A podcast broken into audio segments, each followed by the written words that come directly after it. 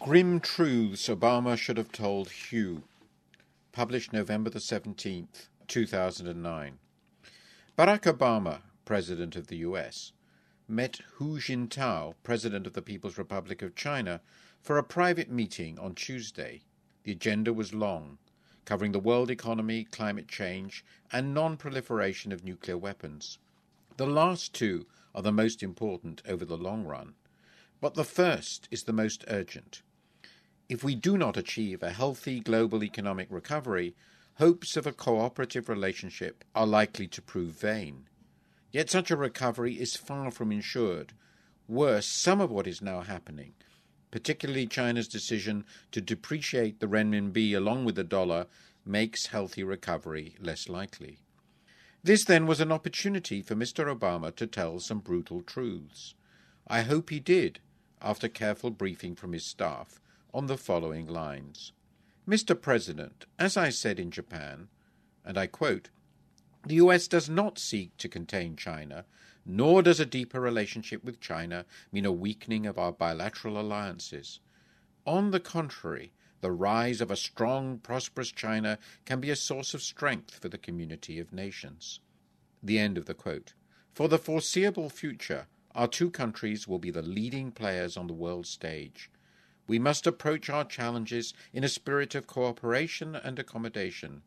But that is, alas, not happening over your exchange rate policies.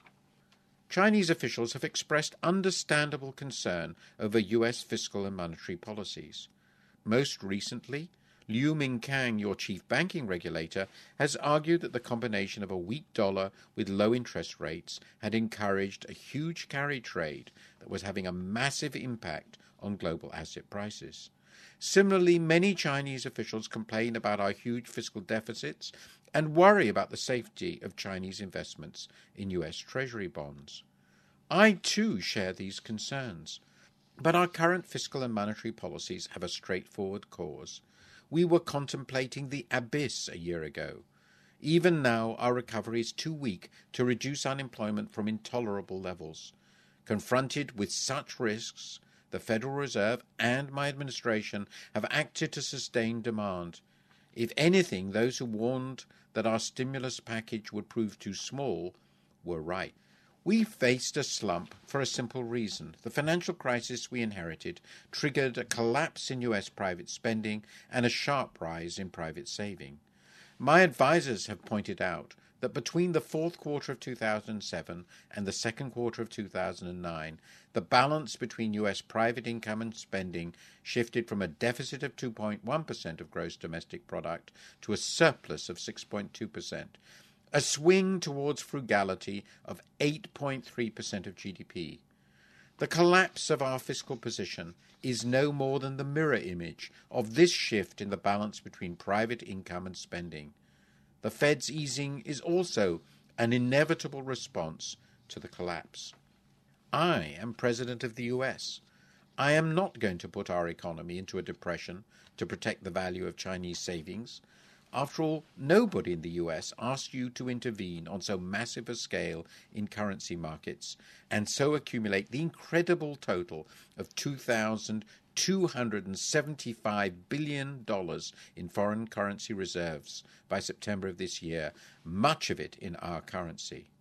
The policy China apparently recommends to us would not even work on its own terms. Suppose the Fed stopped quantitative easing and raised interest rates to strengthen the dollar, while we push through a huge fiscal tightening. This would return the economy into a slump Thereupon the fiscal deficits would surely worsen once again.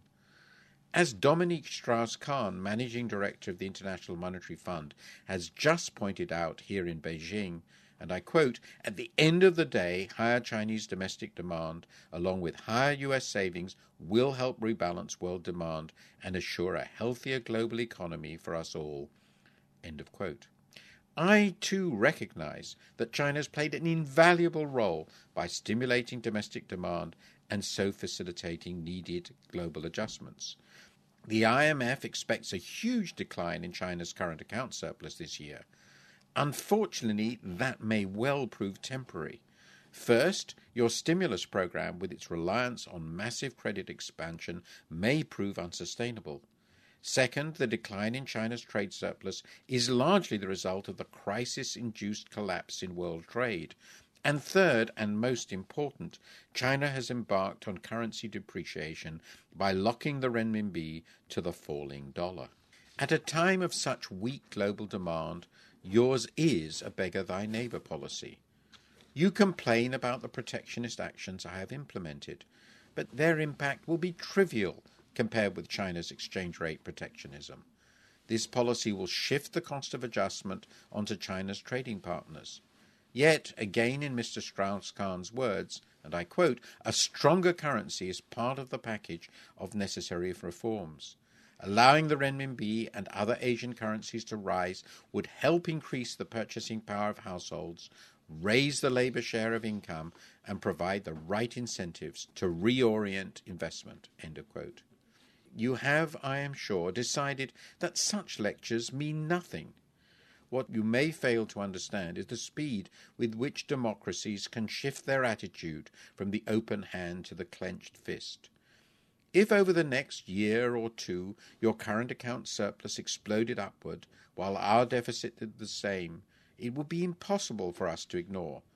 This is particularly true when sober analysts, Goldman Sachs in this case, estimate that on its present path, China might have a bigger surplus relative to world GDP by 2020 than the combined surpluses run by Germany, Japan, and Middle Eastern countries in 2007.